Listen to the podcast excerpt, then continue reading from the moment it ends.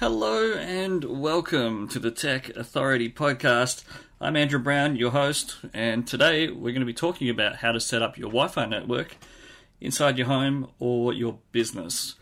Now, whatever internet service you have, you might have cable, you might have A D S L, you might have four G or three G or whatever you've got. Uh, if you want to use Wi-Fi properly, you've got to set it up correctly.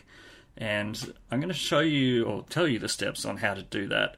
Now, I recently did this for a client of mine, and I'm going to tell you the things that we bought and what we did to configure everything and make it all work properly.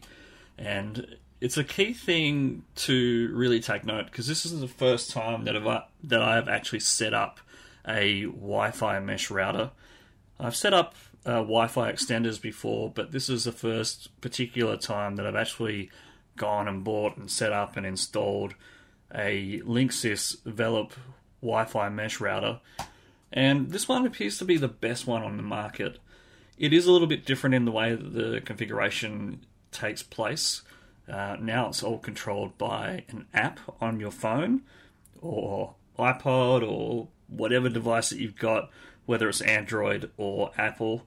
Uh, This is the way that they're doing it now, and it's a bit of a strange way to do it.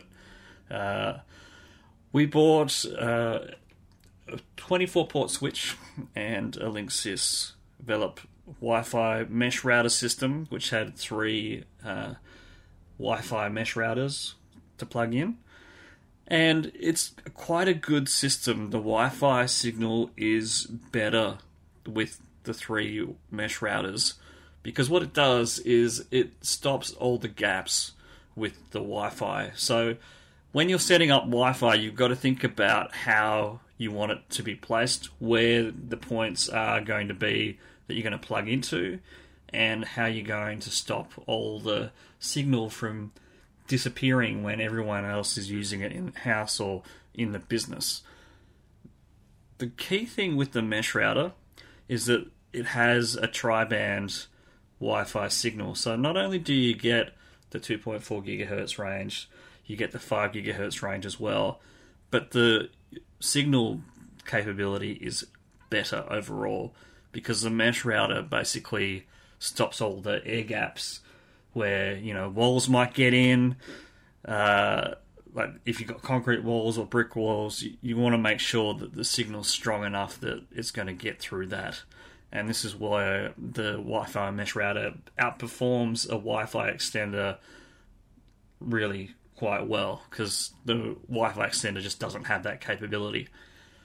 Okay, so what we did was, originally we were setting up an N B N service, the National Broadband Network, but uh, that didn't happen. We ended up setting up a Optus four G modem router, Uh, which had a four G SIM card already pre-installed inside the, the modem. And we then set up the modem, turned it on, activated the service, got that all working, was able to browse. The speed was a little bit slow, um, getting around ten megabits per second, which is okay, but if you've got a lot of people in the premises wanting to use it, then it's probably not going to be the best option. You might want to look at another service provider for that. Uh, so... Once we got the modem set up, we then plugged in the Linksys Velop system. Now, the good thing with the way that things were set up originally, uh, what we had done previously is actually wired the house for Ethernet points. And that's why we got the twenty-four port Ethernet switch to plug all of the other points into. So what this does is you have four ports on your modem for Ethernet, usually on your modem. Um, sometimes you might have less, you might have one, or you might have four. And what we did was we plugged one cable going into from the modem to the Ethernet switch, and then we had all of the other devices plugged into the Ethernet switch via Ethernet, which makes the backbone of the network connection a lot stronger. It's not going to drop out. And if you're plugging directly into an Ethernet point, you're going to have a better connection overall. Having said that, we plugged the Wi-Fi mesh routers into the Ethernet as well, which then boosted the signal for the Wi-Fi, and which means that anyone who connects onto the Wi-Fi now will actually have quite a good signal too, because it's got tri-band service as well. Uh, so we plugged in three of those. We then had to download the app from the App Store, from the Apple App Store or the Google App Store, and signed up with an account, and then connected to the Velop system via the app and configured the mesh router.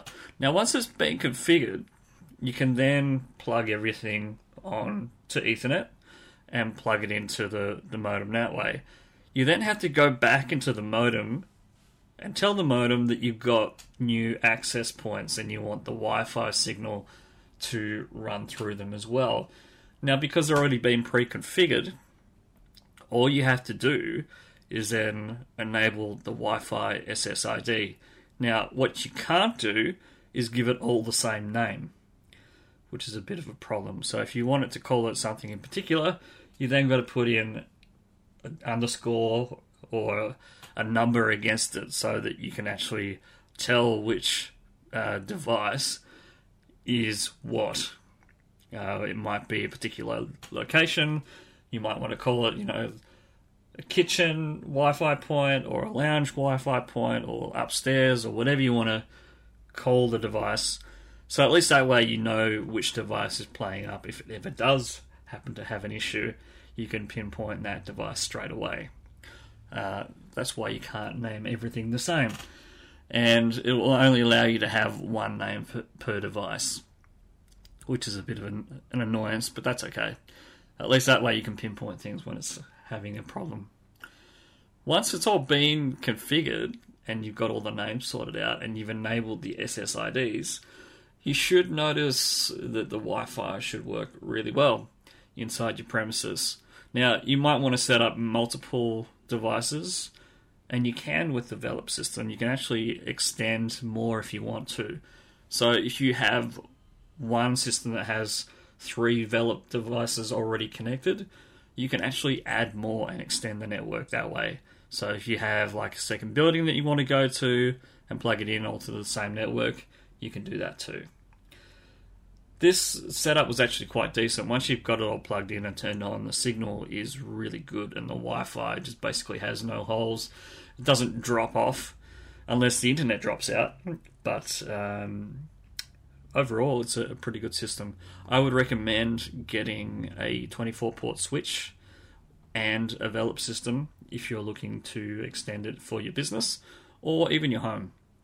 Maybe you don't need a big twenty-four port switch at home, but if you've got a lot of rooms and you want every device to be connected via Ethernet where possible, that's probably the best bet. I hope you enjoyed this. We'll be back next week with another podcast. Thanks for listening. Bye for now.